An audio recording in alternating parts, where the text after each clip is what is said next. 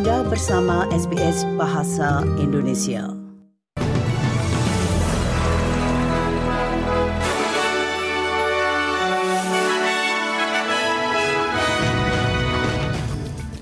Warta Berita Radio SBS untuk hari Rabu tanggal 8 Maret. Sari berita penting hari ini, rangkaian agenda Perdana Menteri Albanisi dalam perjalanan empat harinya ke India. Kartu laporan tahunan pertama pemerintah tentang status wanita di Australia telah dirilis. Dan dalam dunia olahraga, bintang sepak bola Noah Botic memperpanjang kontraknya dengan klub A-League Western United. Dan inilah berita selengkapnya.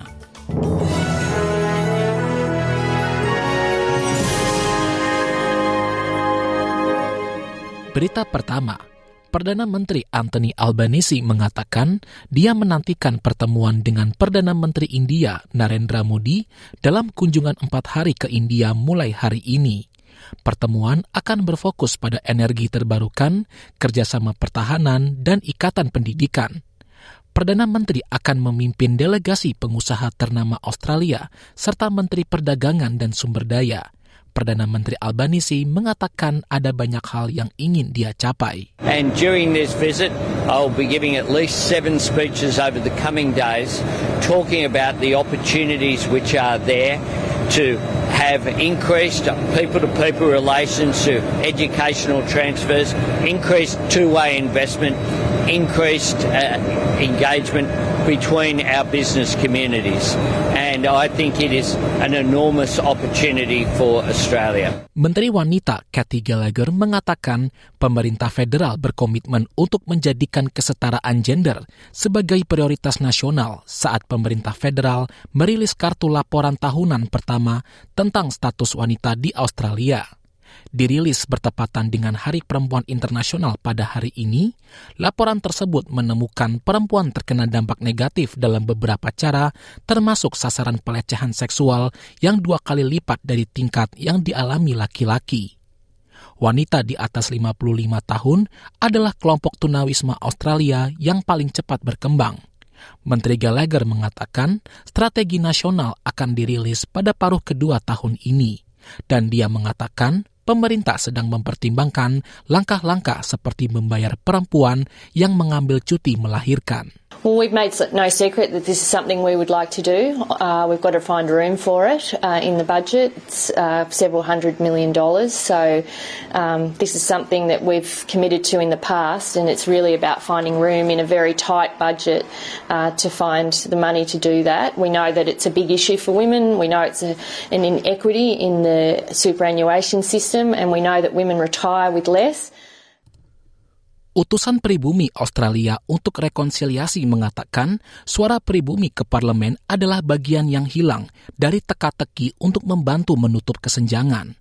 Merefleksikan ulang tahun generasi yang dicuri, Pat Dodson mengatakan kepada Senat bahwa suara akan memungkinkan penduduk asli Australia terlibat dalam pengambilan keputusan dan prioritas. Senator koalisi Jacinta Price mengatakan dia tidak setuju dan tidak percaya perubahan konstitusi akan memberikan hasil yang lebih baik bagi penduduk asli Australia. Semua warga Australia akan diminta untuk memberikan suara pada masalah tersebut dalam sebuah referendum yang akan diadakan pada bulan Oktober dan Desember.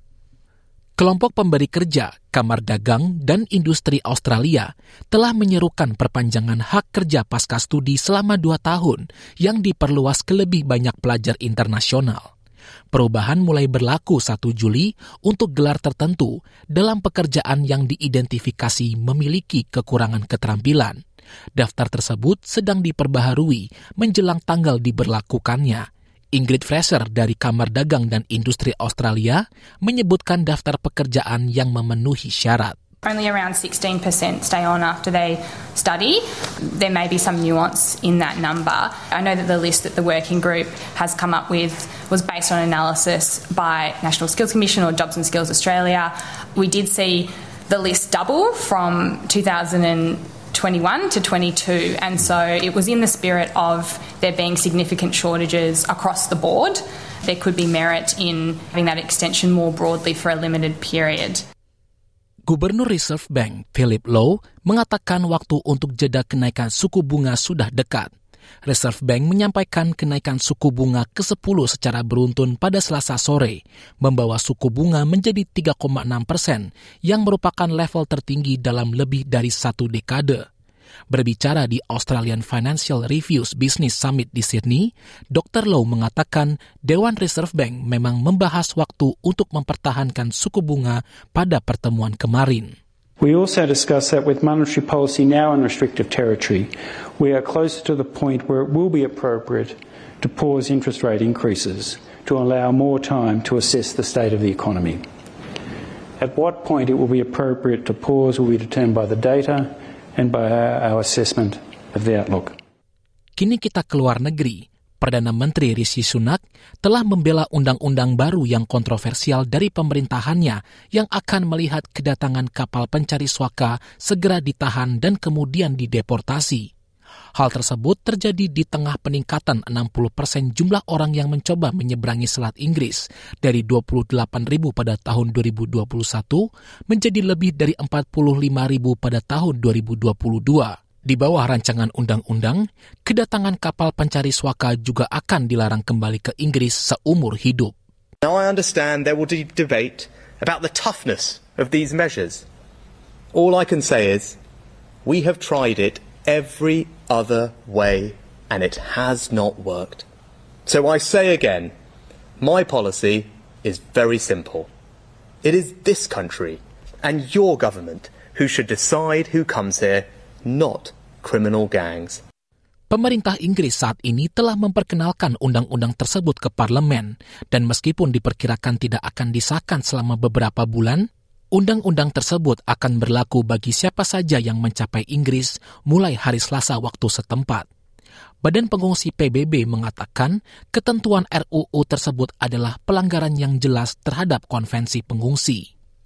Sebuah bentrokan telah meletus selama pawai di Paris ketika serikat pekerja memprotes perubahan undang-undang pensiun di Prancis. Di selatan kota, polisi menembakkan gas air mata saat pengunjuk rasa bertopeng melemparkan proyektil dan petasan, membakar tempat sampah, dan memecahkan jendela mobil. Di seluruh negeri, banyak unjuk rasa protes menarik lebih banyak orang daripada yang sebelumnya diselenggarakan sejak pertengahan Januari. Ribuan orang turun ke jalan di Paris, termasuk guru, pekerja rumah sakit, profesional, dan pelajar – di bawah perubahan pensiun yang diusulkan, usia pensiun minimum akan diangkat dari 62 menjadi 64. Serikat Pekerja Garis Keras Prancis telah memperingatkan akan lebih banyak pemogokan bergulir yang dapat berlangsung selama berhari-hari, termasuk di kilang minyak dan di jalur kereta api. Gedung Putih mengecam penculikan empat orang Amerika di Meksiko, serta menyampaikan bela sungkawa kepada keluarga dari dua orang yang terbunuh.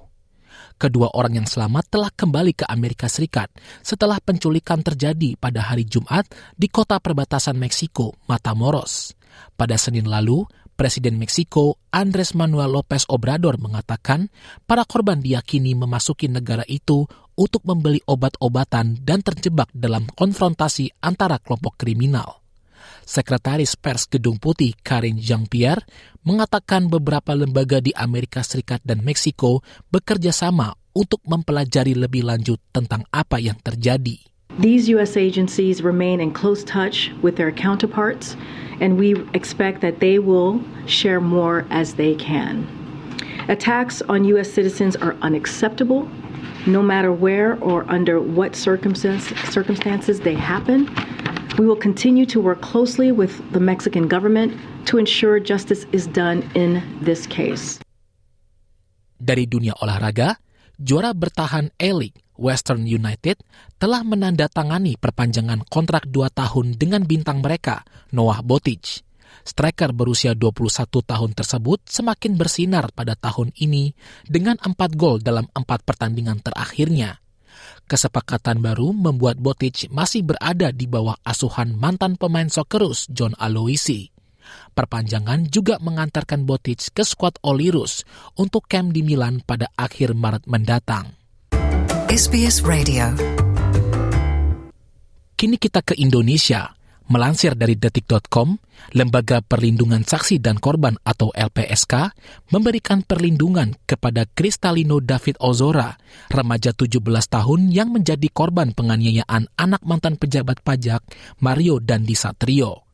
Perlindungan yang didapatkan David meliputi tiga hal, yaitu hak prosedural, bantuan medis, dan rehabilitasi psikologis. Ketua LPSK, Hasto Atmojo Suroyo, dalam siaran persnya menjelaskan bahwa David telah memenuhi syarat untuk mendapatkan perlindungan baik secara formal maupun materi. Selain itu, kasus penganiayaan berat yang dialami korban termasuk dalam tindak pidana prioritas LPSK.